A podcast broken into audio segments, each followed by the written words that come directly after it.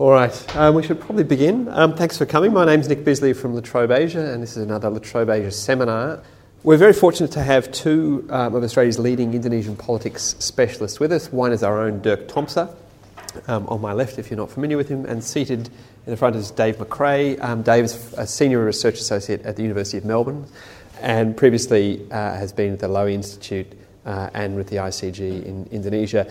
We're also lucky in that both are not only Indonesian politics experts, they're both fluent in Indonesian, which I think is an important part of studying uh, any country's politics.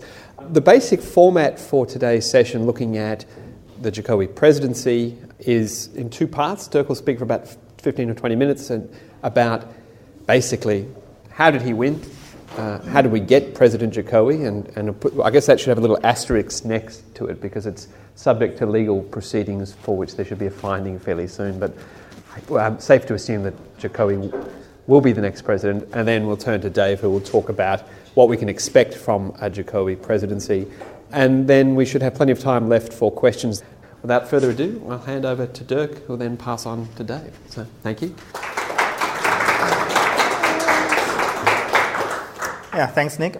So, maybe some of you were here in when did we have that last uh, seminar in March, yeah, just before just before the election, um, when we had the parliamentary election, and b- back then I spoke together with Ian uh, here from the um, Hindi department about the Indian election. Um, that's done and dusted. That's a parliamentary system of government. They elected their parliament and now have their PM. In Indonesia, the big one came only in July, the presidential election, so it's separate from the parliamentary election. But I thought it may be useful to just briefly especially for those of you who were not here or didn't follow um, Indonesian politics in any great detail, to br- briefly bring you back to what happened in April because it's kind of important to how the parliament, uh, the presidential election in um, July unfolded. So um, we have a, a very fragmented party system in Indonesia with lots of small parties.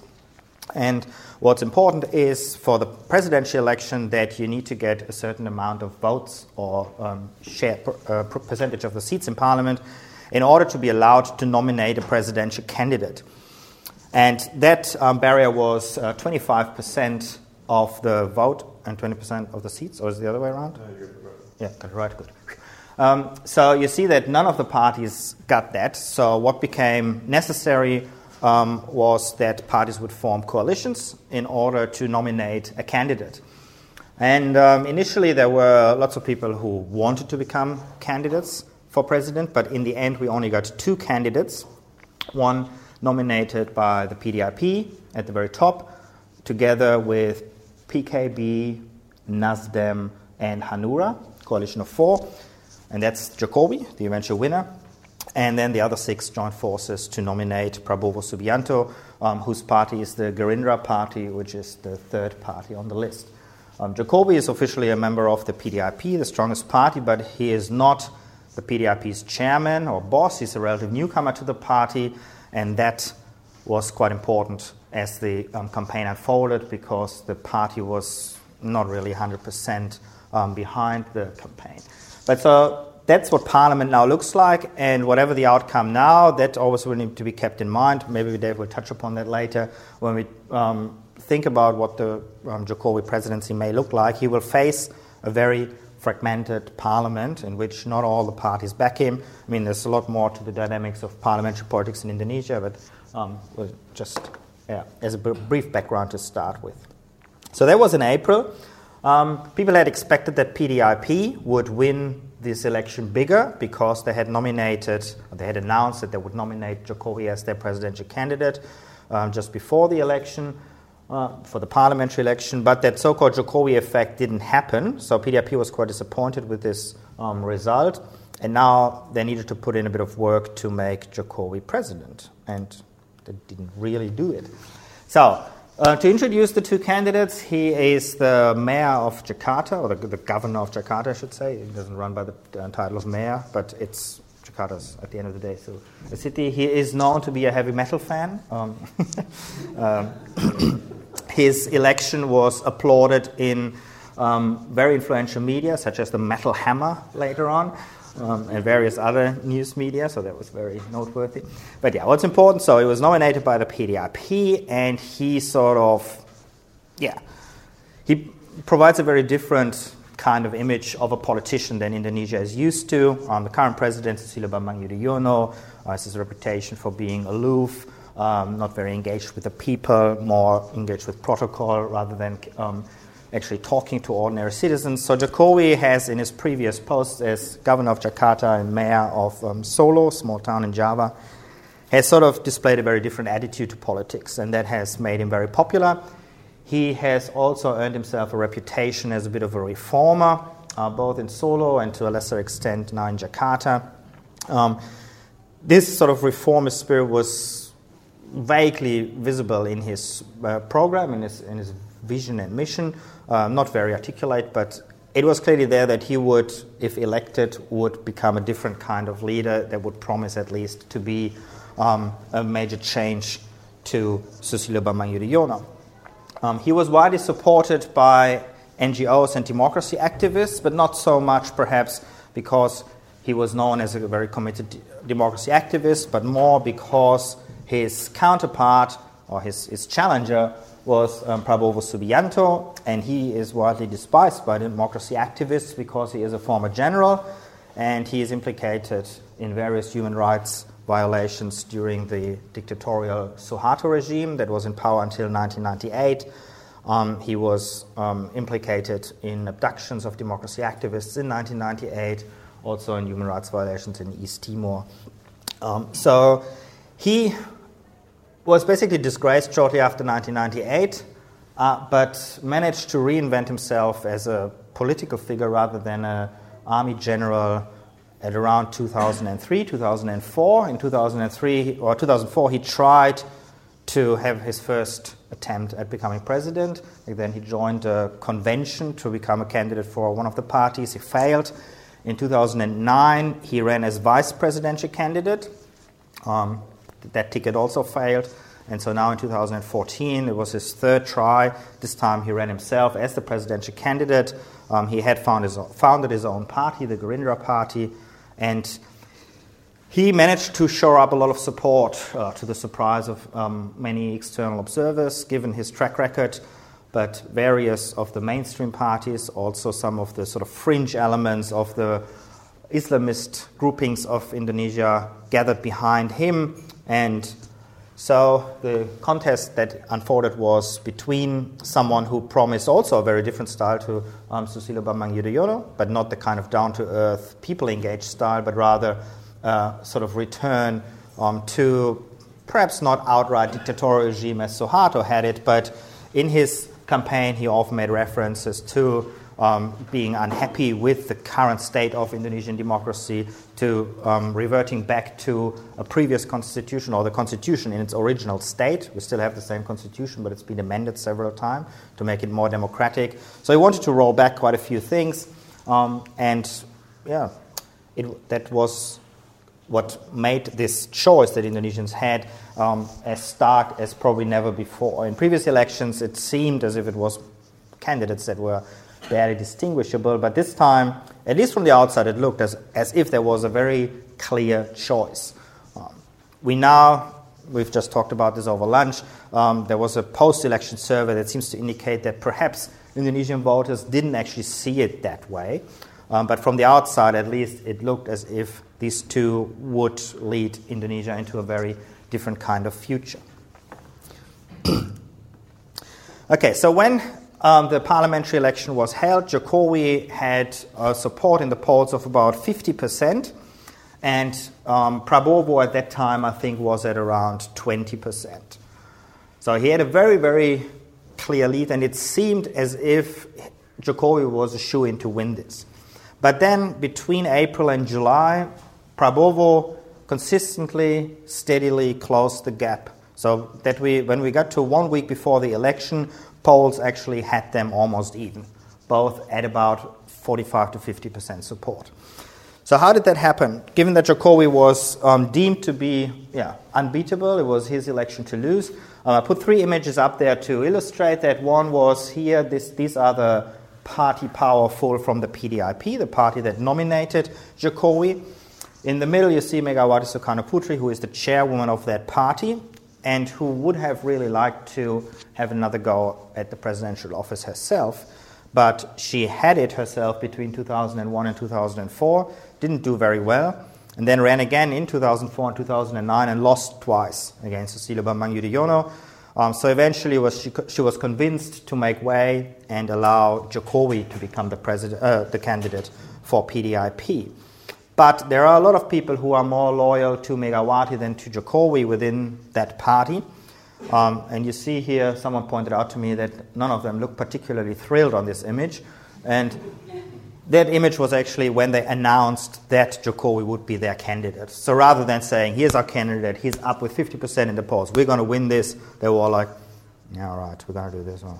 So, and during the campaign later on, you saw that support from the party was not really forthcoming. So that was one reason why Jokowi squandered his lead. The second was um, there was a lot of um, what in Indonesia is called black campaigning. Um, we know that from US campaigns as well, where candidates are trying to discredit each other with lots of rumors, um, propaganda. So there were numerous of these uh, floating around in social media and mainstream media, um, and many of them was that Jokowi was a puppet candidate, that he was not um, running for himself, but even if he gets elected, he will basically just be a puppet for Megawati and the rest of the old party. Um, he was also described as a puppet of the evangelical Christian minority in Indonesia, um, even though he is a Muslim, but he was often said to be close to ethnic Chinese who are active in spreading um, the Christian faith. Um, there were various other um, black campaign issues. Just before I talk about Prabowo, I'll give you this one, which I picked from the internet. Um, a conspiracy between China and the United States to make Jokowi president, basically. Um, it has lots of errors. It's not really clear what it means, but these kinds of things circulated by saying Jokowi is not the man who will rule Indonesia if he becomes elected. But there are all these other people. Um, you see here Christian evangelicals are there again, the Republican Party in the US. Um, Ahok, he is his, that's his deputy in, uh, in Jakarta. Various other. So all these kinds of things worked quite well.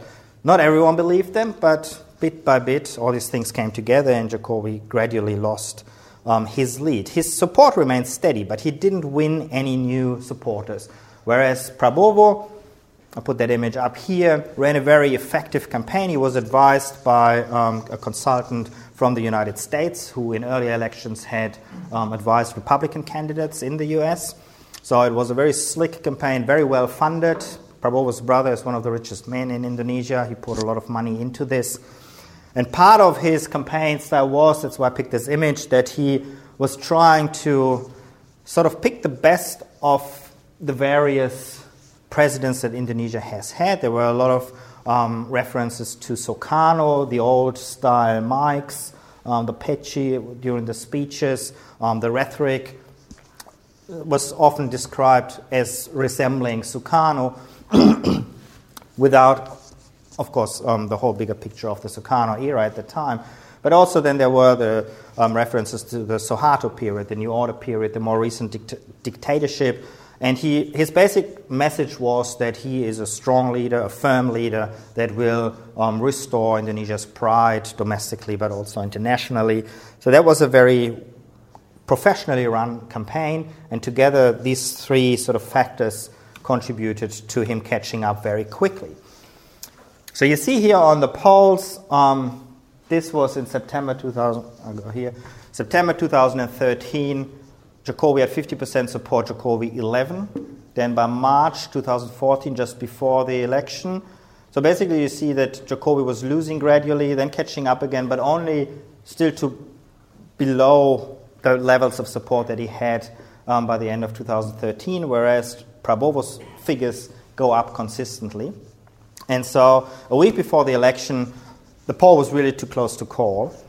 And then four or five days before the election, for the first time, the, the polls indicated that the gap between the two was increasing again, that Jokowi was winning new supporters and Prabowo was stagnating. Um, and that momentum, so shortly before the election, was really important and partly explains why he did eventually win. And I come back to the reasons after I give you the result quickly. So, this is what happened on polling day. We were both in Jakarta at the time, and um, in the office of the CSIS, which is one of the think tanks in Jakarta, um, which ran a quick count of the result and announced that Jokowi and his running mate JK had just under 52%. Now, polling is big business in Indonesia, so there's not just one or two, there are numerous polling institutes out there. And at the top in blue, you see the ones that outside Indonesia are usually regarded as the reliable ones, and they all had Jokowi winning just over 50%. And at the bottom, you have four who announced that Prabowo had actually won. And that came, these announcements came very shortly after Jokowi had been declared the winner by the other institutes.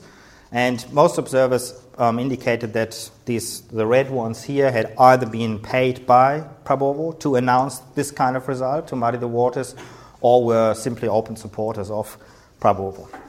Um, so there was a bit of confusion. Um, it's now that we have the result, the result is 53.5 for Jokowi. So the, the Rely ones on, on the top, um, they came very close to what the General Election Commission announced on the 22nd of July. Um, so you see there's a gap.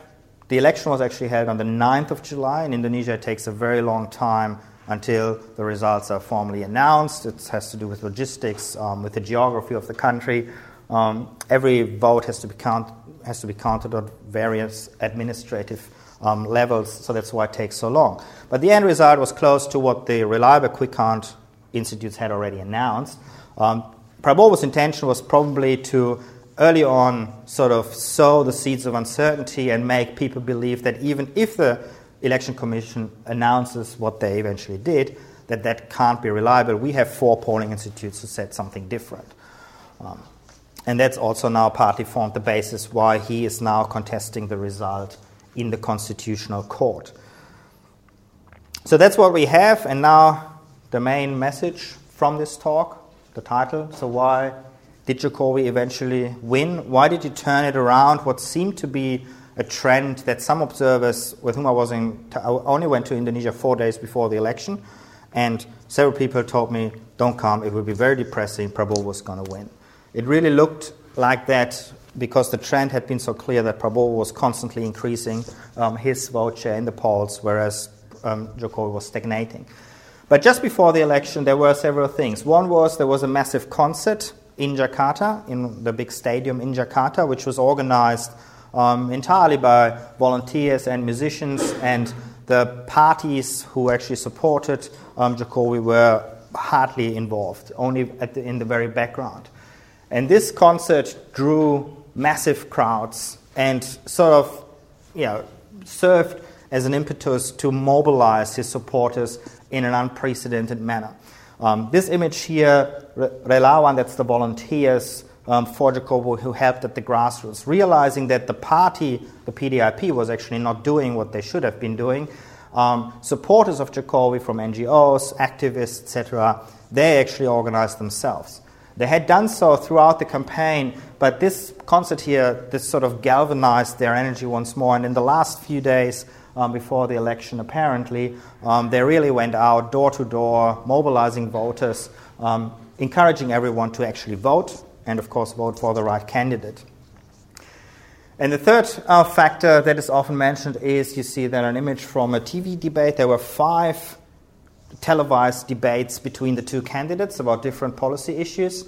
And um, for the first four, it seemed as if it was more or less even between the two candidates. Um, in two, Prabowo was deemed to be a bit more um, slightly the winner, whereas in, in, the two others, Jokowi was. And then came the last one, and in that one, uh, Jokowi performed really well.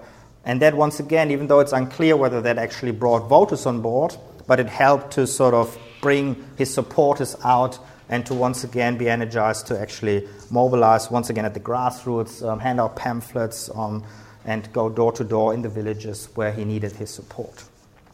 So these three um, were probably um, responsible for that la- late surge, that turning tide in the end. And that then needs to be seen um, together with why he was generally popular, which was, as I said, he was seen as down to earth, as someone who had been capable of governing two cities in Java, um, Solo and Jakarta. Um, he was very popular for his constant um, you know, going down into the streets and talking to ordinary voters. Um, so if we take these things together and if we look, if we look at his um, sorry, if, at his support base, meant to talk about this briefly, um, then we get an idea roughly why he eventually won. Um, the polls shortly before the election um, sort of gave us a very clear indication where he was popular. And he was popular especially amongst rural voters, relatively poor voters. Um, he was popular in the heartland of Java, where a lot of voters reside. 60% of the Indonesian population live on Java. Um, there are five provinces on Java, but Central and East Java are two of the most populous ones, and he won there very convincingly. Um, this is where he is also from, what the, sort of his culture, political cultural background is as well. He also enjoyed overwhelming support from women. Um, it's around um, the, the, gap in support for him was about 20% compared to Prabowo, so 60 40. So women either had a clear problem with Prabowo's sort of um, macho um, kind of campaign, or they liked Jokowi because of his sort of humble, um, transparent, down to earth approach. Why this is interesting is because if we look at what democracy theory often tells us, reformists or demo- pro democracy candidates win because they got the support from the middle class. That was not the case. The middle class was split more or less in the middle, in fact, was leaning towards Prabowo. Um, perhaps they wanted that kind of business security, that firm, um, secure environment. We don't know. Um, someone said that if, if this election safeguarded Indonesian democracy for the future. We got to thank um, the poor peasants and the women for saving it, not the rich and the middle class in Jakarta. All right, and um, I started off by saying that, um, well, didn't start off with it, but I mentioned earlier the result is not 100% confirmed yet. The General Election Commission has announced it. It matches more or less what the reliable polling institutes had said, but Prabowo has not accepted that. Um, he has challenged it in the highest um, institu- um, judicial institution in Indonesia, the Constitutional Court. But he will, the, the gap in votes is about is just over 8 million. So he will need to provide evidence that he has been robbed of more than 8 million votes in order to actually um, have him declared as winner. So apparently his strategy has shifted now. Rather than um, declaring him the winner, he is now would be happy if the um, election was either repeated or if just individual votes were counted again. But neither of that seems likely to happen because he simply doesn't have the evidence that that happened. Um, so we'll have to wait for a few more days until it becomes formal and official. Um, but yeah, as Nick said in the introduction, we can. I think it's safe to say that Jokowi will be Indonesia's next president and what it will be like. Um, that is what Dave will now talk about. Um, he is certainly going to be different from Susilo Bambang Yudhoyono. Whether he'll be better or not, I don't know. We'll see. You go.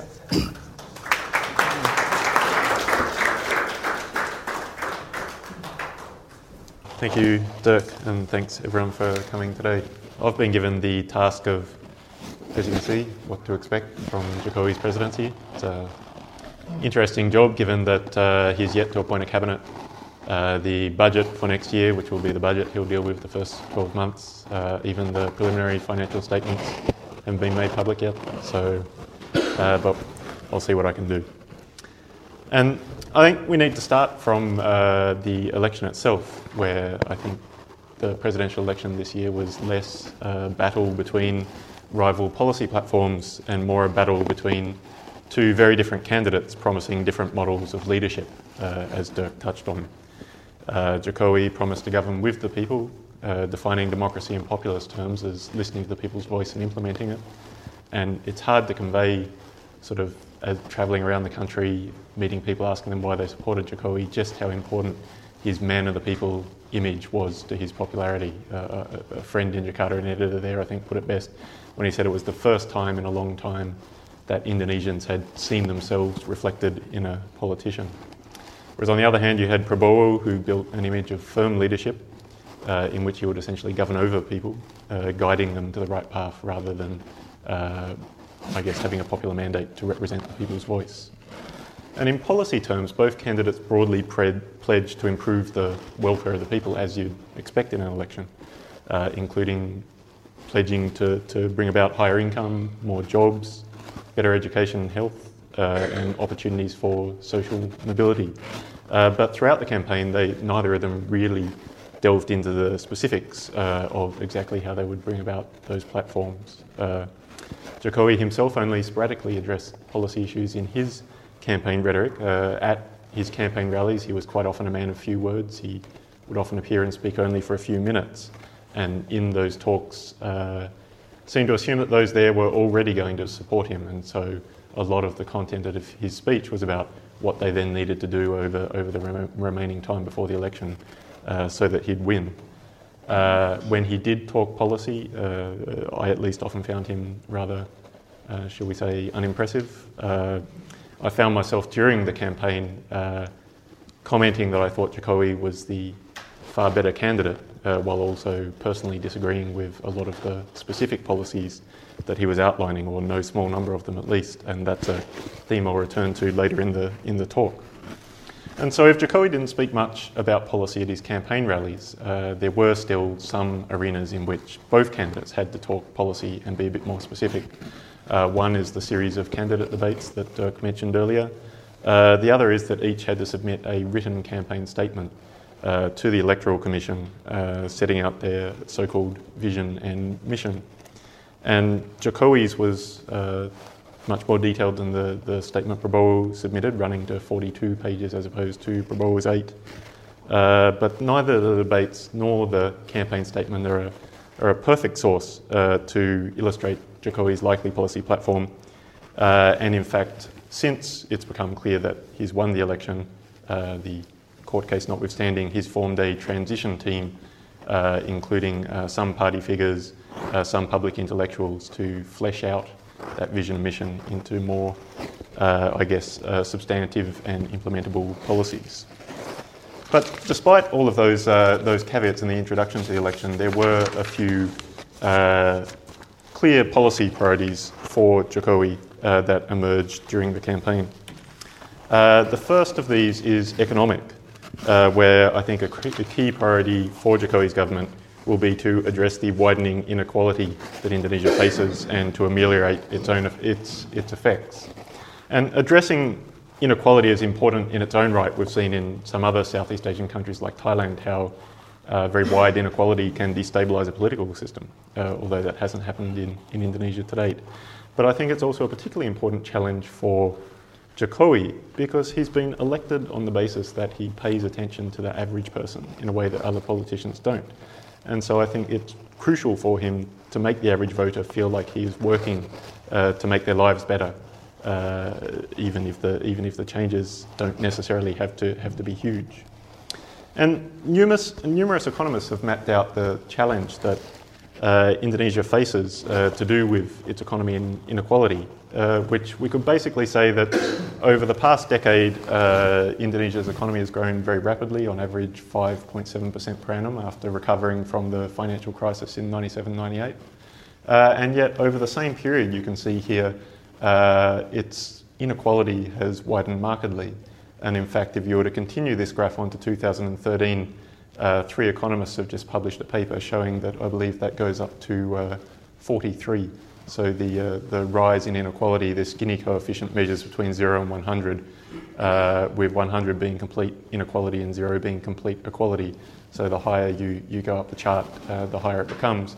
So you're really, this period of rapid economic growth, uh, far from making the economy more inclusive, has in fact resulted in broadening inequality.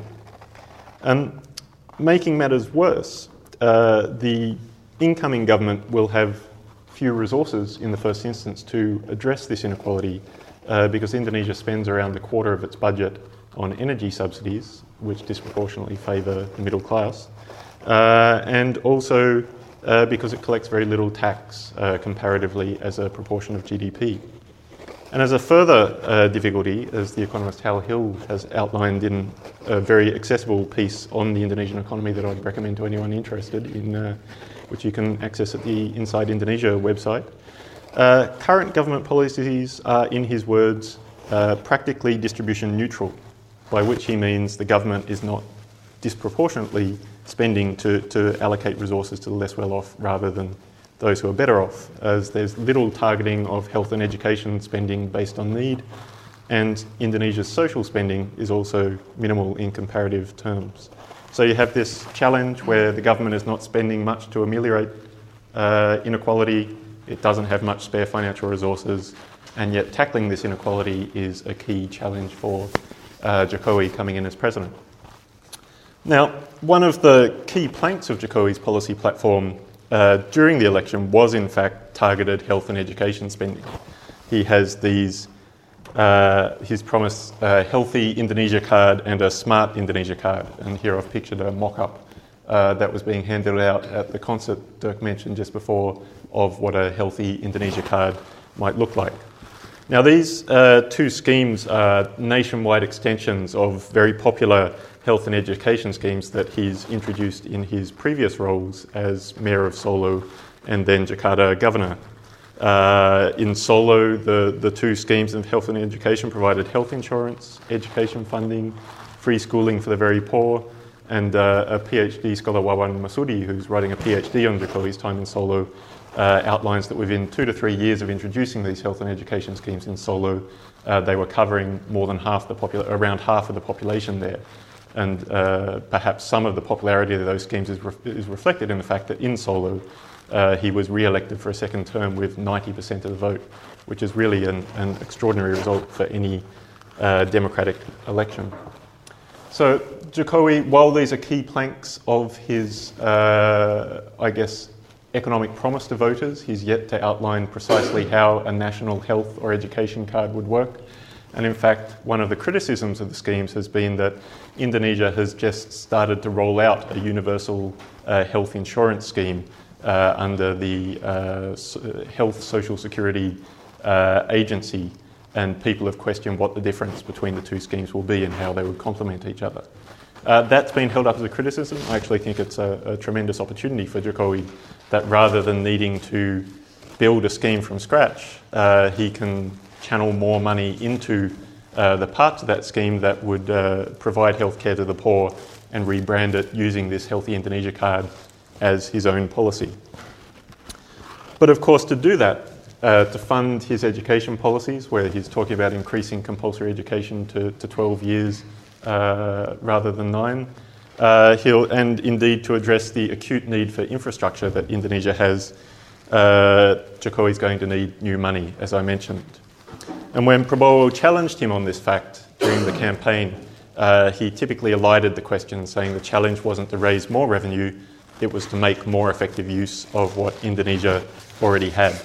Uh, and by that, he means things like bureaucratic reform, uh, various e government measures to increase efficiency, as well as uh, wider efforts to curb corruption. But whatever savings and reallocation Jokowi is able to make I think we can still assume he's going to need to, to increase the revenue streams that, that Indonesia has available to it. And in fact, in his campaign statement, he talks about raising the tax ratio from 12% of GDP to 16% of GDP, although without going into details of, of how that will be achieved. But perhaps the, the bigger priority in terms of uh, freeing up more revenue is this question of energy subsidies I mentioned earlier uh, where a quarter of the budget is being spent on energy subsidies, a large proportion of that uh, on subsidies for fuel. And here we have a tanker of the, uh, the uh, state oil and gas provider Pertamina in, uh, in Indonesia. Now, Jokowi, when he has told journalists uh, that he'll phase out fuel subsidies over the course of four years, but I think we're entitled looking at the track record of Yudhoyono's government to treat that statement with some healthy initial scepticism. Uh, abolishing subsidies has been a prominent issue throughout the 10 years of Yudhoyono's government, and he has on occasion made quite dramatic rises. Uh, in 2005, I think it was, putting the pet- price of petrol up 90% overnight. Uh, but uh, apart from that, you've had times where prices have decreased, where the government has backed down from planned price rises, and a number of slated measures to reduce fuel consumption, uh, they simply haven't followed through. And the reason they haven't is because uh, raising fuel prices, reducing subsidies is deeply unpopular uh, in Indonesia. The, the Yudhoyono government never quite won the argument uh, with its point that these subsidies going to people who have cars, use more electricity, disproportionately favour the better off. And so uh, Jokowi has a, has a difficult decision to make there, a difficult sell to make to the public, all the more so because during the Yudhoyono years, his own party, the Indonesian Democratic Party of Struggle, uh, always was one of the chief opponents of fuel price rises at the time. So, overall, I think we can say inequality, addressing inequality, is an area where Jokowi is going to have some tough reforms to drive through, uh, making the bureaucracy more efficient, some difficult political decisions to make uh, to do with energy subsidies, uh, to be able to make some of his signature reforms on education and health effective. Moving on then to politics, uh, and uh, I'll, I'll, only have time to cover a, a few of the challenges in, a, in, both the economic and policy sphere. The key challenge for Jokowi, I think, is to deli- deliver on the pledge that he made during the campaign to engage in a new way of doing politics, uh, while at the same time maintaining sufficient support uh, to run a viable government. And it's worth noting that his political challenge is all the more difficult because he's unique among Indonesian presidents who've been democratically elected in not being able to take the support of his own party for granted. Uh, as Dirk mentioned earlier, uh, he received, it seemed, less than wholehearted uh, support from PDIP during the campaign, and it was clear, even before he was nominated as president, that some senior figures within the party uh, would prefer that he wasn't the party's presidential candidate. And when I mention a, a new way of doing politics, uh, throughout 2014, uh, Jokowi has repeatedly pledged to avoid the sort of horse trading that has been typical of Indonesian parliamentary politics and the formation of cabinets to date. Basically, each democratic era president has formed what's called a what's been called a rainbow coalition, including most of the parties uh, in parliament, which gives you a, I guess, melange of interests, but hasn't proved effective in really shoring up the support of those parties uh, for a cohesive government agenda. And so, back before the legislative election in April that Dirk mentioned, uh, one of the things Jokowi took to voters was the need to have a large vote for PDIP so that he would have a strong base in the parliament and so, by extension, could avoid this sort of, uh, of trading with other parties. Uh, when PDIP's hopes for more than 30% of the vote were dashed, as Dirk said, they got 19%. Uh, he then talked about forming a, a, slender coalition, and here you have the leaders of the parties supporting uh, Jokowi, uh, along with Jokowi in the white shirt there, uh, where parties would form without promises at the beginning to receive quotas of uh, ministerial posts or, or other, other such inducements to support him. And beyond forming a slender coalition, uh, he also promised a professional cabinet uh, and using his own nomination as president as, a, as an example of the sort of political recruitment that Indonesia needed, choosing the best person for the job rather than the person who was chair of a party or had other connections. And beyond this, this formation of the cabinet, professionals without promises to parties in advance for their support, uh, his campaign statement also promises uh, reforms to party and campaign financing, uh, reforms to the electoral system, reforms to the legislative process, as well as bureaucratic reforms to establish good and clean governance through checks and balances, transparency, and accountability. And together, these, these pledges of a way of forming a cabinet, uh, sort of a new form of recruitment, and these sort of political reforms were a key point of difference for him with Prabowo. But now, having won, of course, we face the question of how will he deliver. And the first test for him will be the cabinet, and uh, which uh, sort of, I guess, uh, negotiations are going on behind the scenes at the moment for. And on that, uh, we're already seeing some signs of strain uh, for all his pledges to form a professional cabinet. I don't think anyone expects that a president can maintain a viable government without apportioning some seats to his own party and to coalition partners. And on this graph here, I've put the parties that supported Jokowi in the election in the kind of reddish colours. Uh, Dirk was very good earlier. His graph, although he didn't mention uh, parties in Indonesia are associated with colours, and Dirk very conscientiously put the right colour for every party. I've been much more arbitrary here and just put all the ones supporting Jokowi in red and the ones who supported Prabowo in either blue or green.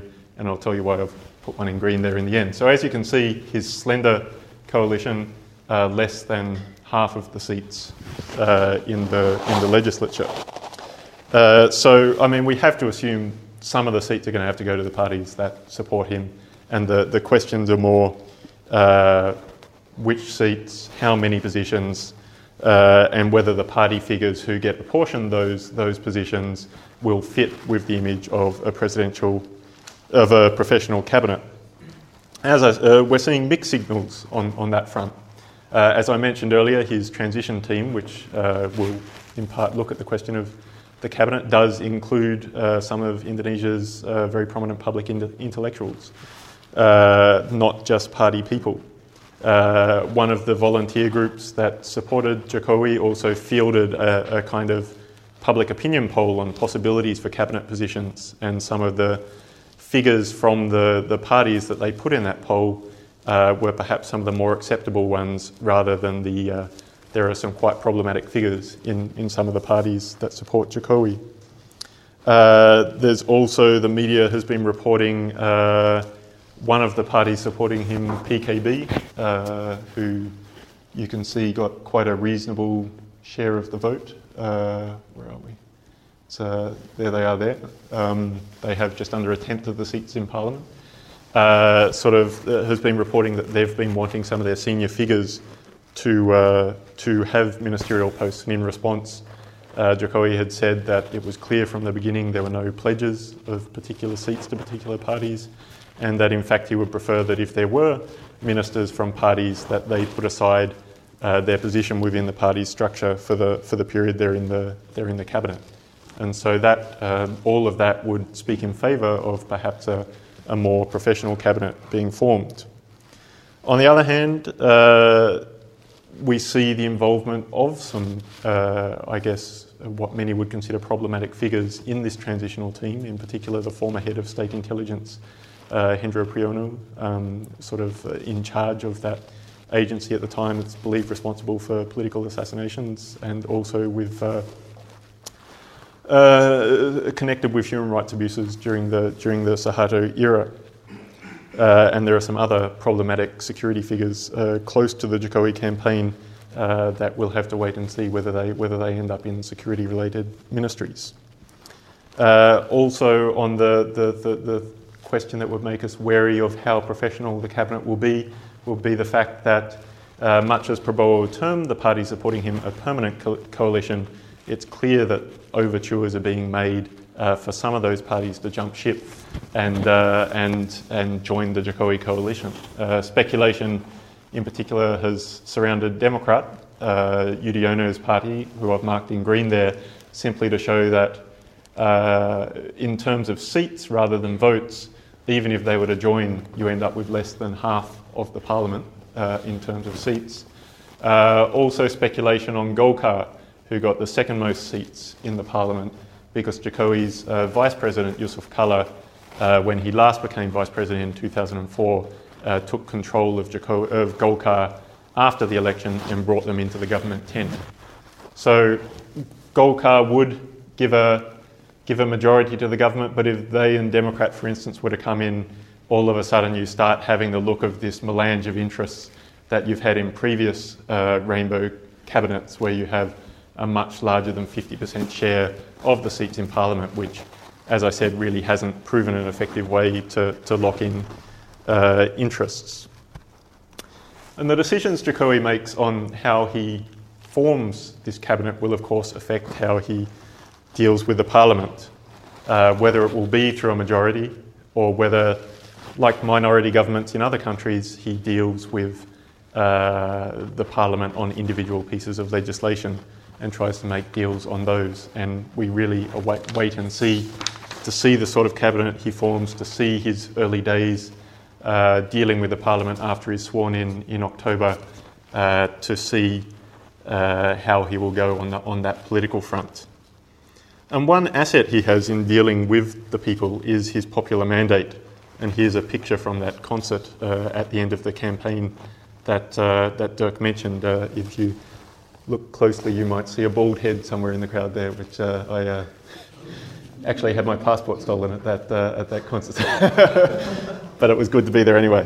Um, and the, so one of the assets he has dealing with the parliament will be his popular support, and the way his man of the people image really does stir very strong passions, uh, even among people in parts of the country that, that he'll never visit. And the opinion to marshal public opinion can be a strong force in dealing with the parliament. Uh, to do the, the parliament has a number of times tried to weaken the anti corruption commission in Indonesia and has essentially been strength of public opinion each time, uh, which has caused them to back down. But populism can also be a two edged sword. Uh, Jokowi's detractors, in fact, uh, criticise him on the basis that they predict as president that he will too closely follow public opinion. And that poll for cabinet positions I mentioned uh, certainly raised eyebrows on that front. Although it was conducted by a volunteer uh, organisation, Jokowi did express general uh, approval of the polling process itself. Whereas I guess those are the sorts of decisions that, that many would see better taken out of the public spotlight. Uh, and I guess it's this challenge for Jokowi of making the transition with the election won as important as the volunteer organisations were to him. He'll now move to a period where uh, he simply can't involve them and the public in, in every decision his government is making. So, if I were to sum up the challenges for Jokowi in, a, in just a sentence or two, uh, he was voted in as a populist, and his challenge, though, will be to temper those populist leanings and make hard and unpopular decisions to, to deliver on his key policies. And he's going to have to do this in the face of the fragmented parliament that Dirk mentioned earlier, uh, limited support potentially from his own party, and having promised to do all of this with a, with a new style of politics. So it's really uh, quite a strong challenge that he faces. And with this political tightrope that Jokowi uh, will have to walk, uh, the, big que- the big question that looms over him is his inexperience in national politics. Because although he's where he is, because he was an extremely successful uh, local level politician, as I said, re elected with 90% of the vote in Solo, and very popular as uh, Jakarta governor, uh, Jokowi's detractors wonder out aloud uh, whether he has sufficient understanding of the much wider range of issues that a president has to deal with, and whether he'll have the uh, nous to drive his policies through the parliament. And those are certainly legitimate concerns to raise, but I, I would raise a couple of counterpoints. Uh, on policy, as I mentioned earlier, there's no question that Jokowi has limitations. Uh, his written campaign statement, while detailed, clearly reflects the input of, of some of the experts he's gathered. But I think that in itself is, is an encouraging sign that he really did bring together some of Indonesia's leading public intellectuals in that campaign team. And I think that opens the possibility that he'll be open to people with genuine expertise in some of the policy areas that he hasn't previously dealt with. Something the political scientist Gerry van Klinken has called the possibility of him being a citizen's president. I don't think we should overplay that though. Uh, we shouldn't assume that uh, some of the policies, uh, I guess, to do with economic self sufficiency, protectionism, some of the education policies will simply go away after being mentioned in the campaign and not be part of his presidency. Uh, I think you know we need to look at his party. Some of those positions are, are quite consistent with where his party is coming from. Uh, protectionism, involvement of the state in the in the economy are, are quite mainstream positions in, in Indonesia, and, and so I think uh, the likely involvement of experts is encouraging, but we shouldn't also imagine that the uh, that Jokowi's policy agenda will be exactly as every individual uh, would like it to be. Uh, the second counterpoint that I'd raise on this question of inexperience is really to ask whether the, the expectations of, of experience are realistic. Uh, one of the real features of this election was this idea of disillusionment with the, with the way politics was being done in Indonesia, very low public regard for politicians and most political institutions. And in a democracy that's only 16 years old, uh, to talk of inexperience when you have a candidate with 10 years of local level experience running government uh, you know, uh, someone more experienced you feel would have been part of the existing establishment. So I think sometimes some of those criticisms can, can be a little bit unrealistic on that front. And the third point I would make is that Jokowi doesn't necessarily need to meet uh, all of the expectations to be a success as a politician. To date, he's stood out at local level with just a few signature reforms, with his style of politics, of, of being a man of the people and consulting. And because of him visibly rolling up his sleeves in a way that's been uncommon for, for Indonesian officials. Here you see him uh, during floods in Jakarta uh, getting out and, uh, and sort of inspecting the scene. And that sort of approach has been good enough to date to set him apart from the vast majority of leadership candidates in Indonesia and has almost become a template, I would argue, for popularity at local level. Uh, I've put here a picture of the very popular mayor of uh, Surabaya, Tri Rismaharini, who you can see wearing the uh, white hard hat there, fighting a fire in Surabaya. Uh, here is a, an image that's generated, uh, circulated recently on social media of the uh, director of the Indonesian trains uh, inspecting trains uh, during the period where Muslims returned home at the end of the fasting month. And so these, these visible demonstrations of rolling up sleeves are, are very popular within Indonesia, and I think uh, as I said earlier, one of the challenges for Jokowi is really to continue to be seen, to be really working uh, to make Indonesians' lives better. So, while I think it's almost inevitable that Jokowi will fall short of some expectations given, given the hopes that people are placing in him, uh, I think it's worth remembering as well. People, uh, many observers are comparing him to Obama and the way that Obama fell short of expectations but Obama was re-elected for a second term and remained quite popular. And you could see a, a, a similar thing happening with Jokowi, even if he does uh, fall short of some of the more far-reaching expectations. Finally, and very quickly, uh, I just uh, the blurb for the talk mentioned foreign policy uh, and how uh, foreign policy would fare under a president with no experience dealing with international affairs. And uh, so I think Despite this, uh, I really think we can expect continuity uh, as the most likely outcome from the foreign policy that we've seen under President Yudhoyono, at least in Jokowi's first term in office. Uh, nothing in his written campaign statement, and there's uh, a couple of pages in it on foreign policy suggests a dramatic departure from the foreign policy settings Indonesia has at the moment.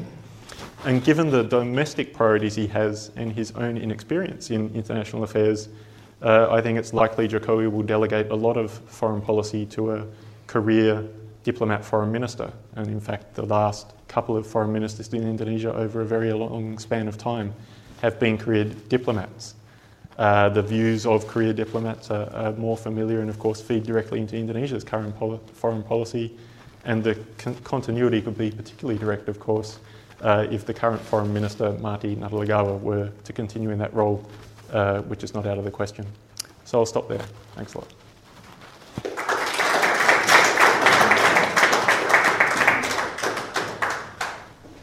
All right, as promised, um, if people have to run, now is the time to run. But we've got about um, 25 minutes or so for questions. Um, anything quickly from the floor?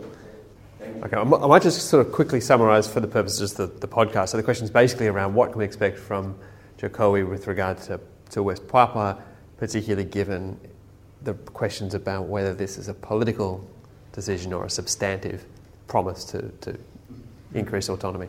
I think, you know, again, let's wait and see who he appoints in the cabinet. Uh, oh, go on, be a bit more. No, no, well, that's the first sentence of my answer. Is uh, one of the real challenges on Papua to date has been there are clearly people within the government who are of much hardline, much harder line nationalist positions, and others more open to uh, dialogue. Uh, so when you have opponents within the government, unless you have a president who really throws their political weight uh, behind efforts to take a new approach to, to Papua, then you, you don't get much progress. And indeed, uh, as you mentioned, uh, sort of the hopes for a constructive dialogue have, have kind of stalled under Yudhoyono. Um, on, as you mentioned, again on the access for foreign journalists, whether this was a considered response or something just because the question was put to him, uh, I guess we'll see over time. Uh, uh, I really think it there should be free access for foreign journalists and researchers to Papua. I think it's counterproductive of the Indonesian government to restrict that. Uh, but each time this has been raised to the foreign minister, uh, you've kind of uh, had, I guess, evasive answers saying, oh, actually, people are, are free to go there at the moment. And so, uh, again, we'll wait to see whether, whether Jokowi really puts his political weight uh, behind that.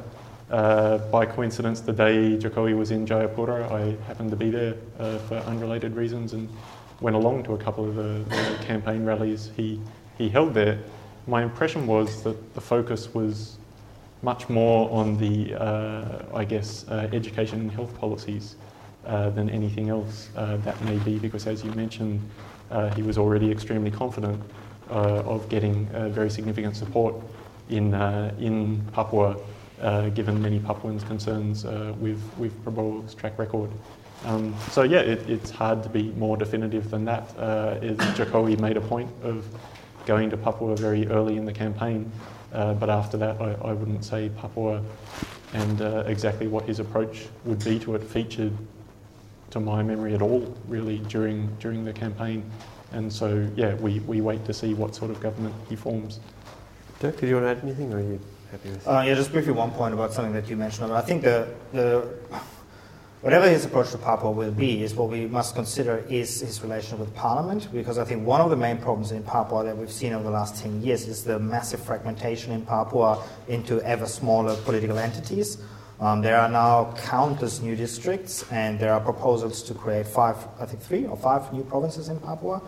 Um, so there is now and that's, I think, is a direct, direct response to various policies that Jakarta has put forward. And Parliament is um, the institution that approves these applications for new districts. The more new districts you have, the more new local political players you create who have interests. And these interests may differ. We see that already now, just simply between the governors of Papua and West Papua. They have different interests and different ideas for the future of Papua.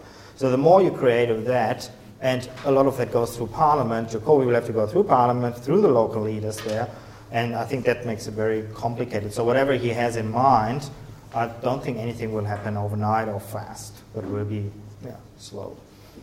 Hmm. Yeah, so the question is just around the how Jokowi was able to pull off you know, kind of populist moderation or moderate populism.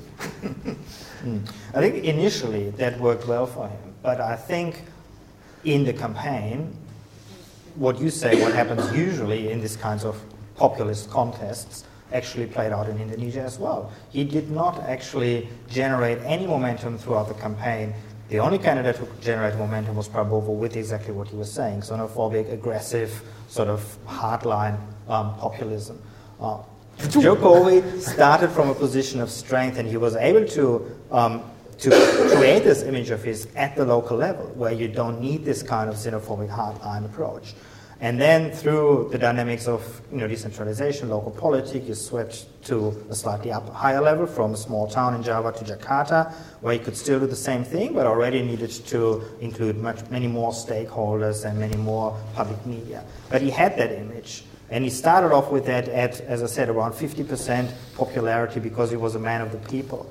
But when he came to national politics, it wasn't actually very successful. He just stagnated on where he was and was not able to actually counter what Prabowo was throwing at him.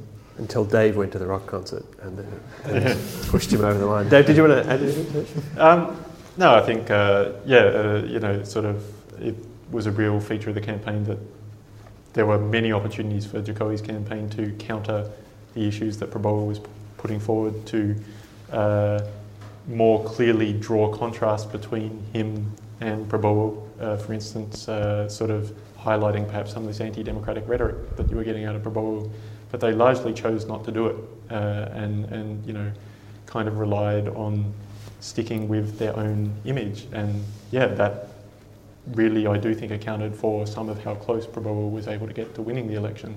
Uh, you did have a bounce at the end. Uh, I don't think we're quite sure why that happened, uh, whether it was uh, people who previously hadn't been engaged in politics but became engaged because of the prospect of a Prabowo presidency. Whether it was he, he announced uh, uh, nine uh, broadly social and economic policies in the last week of the campaign, whether it was the concert and the debate. But so you did have that bounce at the end. But yes, overall, uh, Prabowo gained great ground through uh, this creating this false sense of crisis during the campaign, uh, and Jokowi didn't do nearly enough to, to counter it. So Yeah. the, the question is: Is Prabowo going to Do you want destabilise, haunt the camp, haunt the Yeah. presidency, which I quite like? So de- you know, the sort of ongoing destabilisation he might cause. Maybe, but not certainly. Uh, would be the, part of part of the reason uh, Prabowo was able to be such a formidable force uh, was because he had some very powerful uh, businessman whose interests lay with him at the time of the campaign. Uh, Hary Tanoesoedibjo, who owns sort of a media network, uh, Aburizal Bakrie, who owns other media. Uh, Bakrie's interests lie with Prabowo at the moment because that's where he's taken Golkar, that's where he's taken his political fortunes. Uh, if he loses control of Golkar, if uh, Golkar goes into the Jokowi tent, suddenly TV1 and, well, particularly TV1 don't have the same interest in uh, sort of working against Jokowi. Uh, the same for Hary Tanoesoedibjo. He's already been in two different political parties, and then when the second political party was in support of Jokowi, he moved over to Prabowo's side. So, I mean, no guarantee that those TV channels will, will continue to oppose Jokowi. Uh, in the parliament as well, uh, Prabowo has talked about a permanent coalition, but uh, the parties have dissented, and you're already seeing signs of people jumping ship. Uh, I don't recall who it was, uh, but it was one of the politicians from those parties said, well, you can't assume that Prabowo will lead an opposition because Gerindra didn't even get the most votes of the, the parties who are not currently in Jokowi's camp. Um, so, you know, while you can't discount someone who has really shown a willingness to take steps to wreck the political system in his bid to be president, that he will be a disruptive influence and he still has great financial resources at his disposal to be so. Uh, I, I think you know, we certainly shouldn't take it as a fait accompli that uh, Jokowi's presidency will be sort of, uh, I guess, significantly disrupted by him throughout. Um, the ball again is in Jokowi's court there as well. If he runs an effective presidency that's popular with the public, then I think Prabowo fades into the past. Uh, if his presidency is less effective, then we start thinking about who will the, who will the challengers be in five years, whether it's Prabowo or, or someone else. Dirk, or you? Yeah, uh, yeah. Questions about the future, difficult. But I also, I'm re- relatively confident that that it won't happen, uh, that he won't weaken Jokowi significantly. He will probably try, given what we've seen, to what lengths he, he's gone in order to try to win the presidency. But partly because of what Dave just said, the Indonesian political landscape just doesn't work like that. You know, they will, most of the players who were with him now will inevitably try to sort of go back, reverberate to the Jokowi camp. Um, so I think Prabowo's best, best hope is that Jokowi will just completely fail and that he can capitalize on that. But um, yeah, uh, let's, let's hope that that won't happen. Okay, Zane. So the, the question relates to the ways in which Jokowi used language and different types of language to appeal to different audiences. I leave that mostly to you because Okay, you actually yeah. observed the campaign. But just one brief point about the cultural aspect, perhaps, or the charismatic aspect of Jokowi. Um, when he was losing ground against Prabowo in the campaign, that relates to George's earlier question. Apparently, his advisors told him not to try to counter this because they believed the voters wouldn't appreciate it. It would run counter his image as the humble guy, so he should just leave it. And that, I think, ties into a lot of this idea of the Javanese, you know, restrained figure who doesn't do these things. But if you ask me, I think it was counterproductive. I think um, he should actually have been more proactive in countering these things. But what did he did on the campaign, that. Yeah. Um, well, I should preface it by saying, uh, for the legislative election, I really did go around and you know concentrate on the way people were campaigning. Um, for the presidential election, I was more looking at uh, what sort of foreign policy Indonesia have with the new president. But I did, when I had the opportunity, go and go to various campaigns. Um, so from what what I saw, what really stood out to me, uh, because Jokowi was typically late, very late to his campaign, so I would often find myself standing there through a long succession of support speakers before it got to him. And when you see all these other speakers and you know their way of trying to deal with the crowd is speaking in a loud voice and very, I guess, impassioned, uh, almost at the risk of drawing too close a parallel, kind of a similar oratory style in many ways to Prabowo, uh, then uh, how Jokowi really stood out is his conversational way of, of addressing a crowd. Uh, he's much more relaxed in the way he talks. Uh, at one of the rallies I went to, he uh, sort of got down from the stage, stood on a little step ladder, and asked everyone to sit down while he was talking. Um, and so he didn't speak for very long. Um, as I said, he often spoke assuming that the people there already supported him, and so didn't launch into long platforms. So he had this this almost conversational manner uh, in those campaign rallies, uh, and I think that more than any particular, I mean that is an oratory style in itself, but more than any particular oratory prowess was what really set him apart. Um, I still remember uh, when, as I mentioned, uh, sort of things were looking difficult for them a week to go to the election. They had this press conference in Bandung uh, where they launched these nine programs, uh, sort of social and economic programs.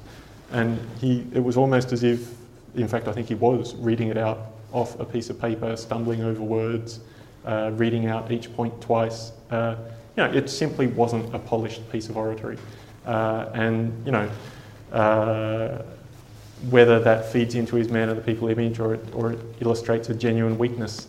Um, yeah, uh, I mean, his charisma was not, I guess, uh, the charisma of, of a great orator. It was, it was a, a different style of communication, which, a more conversational style that, that really worked uh, with, for, for a hell of a lot of people.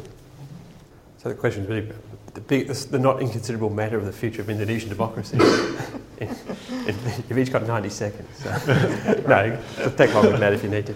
Should we start with that poll that we discussed before we came? I don't know if you saw the latest post-election poll. Um, that was published, I think, yesterday or the day before yesterday, which asked these kinds of questions, and it revealed somewhat start some some sort of startling data, which makes you wonder how reliable polls are in general.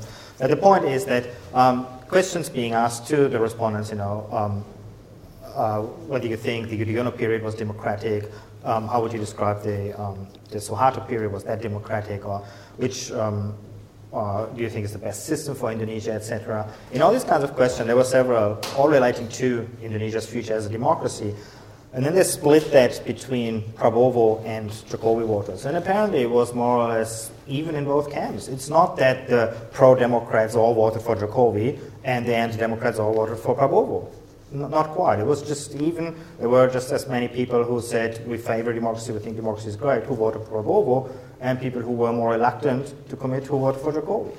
So with polls and with the attitude of, in, so when I saw the, to bring that back to the result, when I saw the result, I thought, it's, okay, it's good, Jokowi got over the line, it's definitely good for the future of Indonesia's democracy, but we should not discount that 47 or 46% voted for Prabowo, who was quite openly anti-democratic. What does that say about the sentiment towards democracy? But it seems maybe, um, as I said, the, the poll, uh, this latest poll, the, the, various features of that will need to be dissected a bit more clearly. But I think at the top level now, we have the best possible outcome, and it's up to Jokowi to make that work now.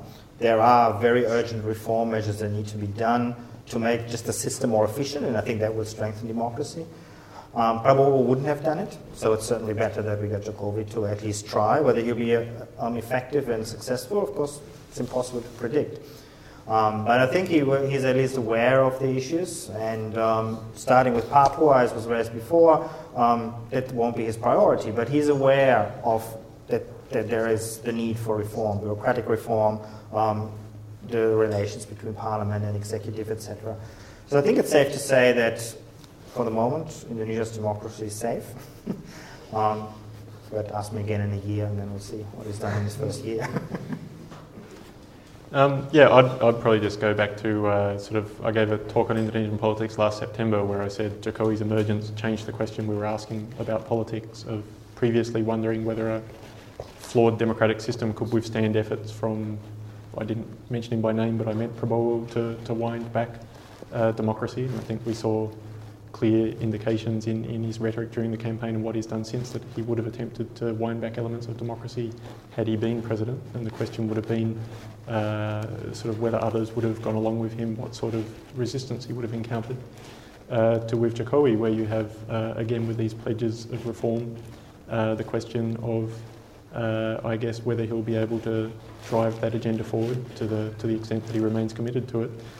against some of the vested interests that you have in the political system. And that is a, is a much more enticing question for the, for the future of Indonesian democracy.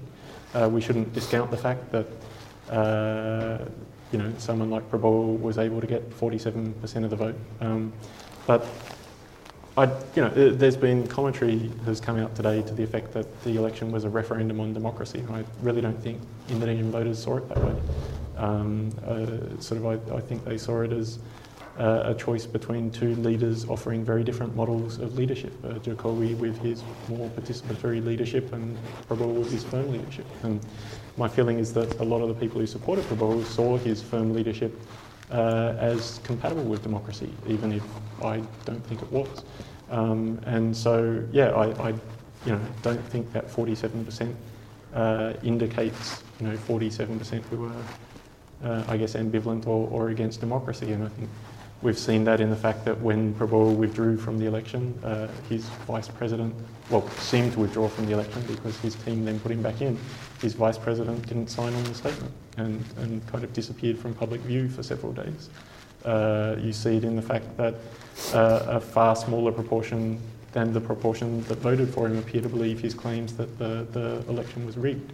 And so, yeah, I, I think a lot of the support for Prabowo has, has moved on uh, and we can't read a vote for him as, as necessarily you know, a vote against democracy, much as the fact that he was able to emerge and become so popular shows uh, yeah, the, the real potential for a candidate running an anti-democratic agenda to still emerge. Um, yeah, so yeah, that's a bit disorganised, but hopefully that suffices. Excellent. I'm afraid we're going to have to bring it to a, to a close, but before we do so, I'll just say a few quick things about um, the La Trobe Asia activities. Um, many of you may not be aware, La Trobe Asia was established. Part of the reason uh, was to help the university sort of grapple with and un- better understand the things going on in the region of which we're a part. And I think today's seminar has been absolutely you know, first-rate uh, contribution to that, and, and would more than meet my at least one one quarter or one tenth of my KPIs. So I'm very happy. Um, if you're a student and you're not on our, or anyone and you're not on our mailing list, please sign up. We regularly have events like this, but also we have announcements about scholarship opportunities, mobility opportunities, a whole range of other things. So please let us know your details. We will send you good news and we will harass you regularly about things that we do. Um, finally, our next event is on the 1st of September and it's looking at suicide in Asia, particularly looking at lessons about suicide prevention coming from a prominent La Trobe alumni who works in Hong Kong. So um, keep an eye out. We'll post um, information about that um, shortly once we've got the exact time and date worked out, but it'll be on the 1st of September. Uh, and that means all we have left to do is to thank our two speakers for fantastic discussion.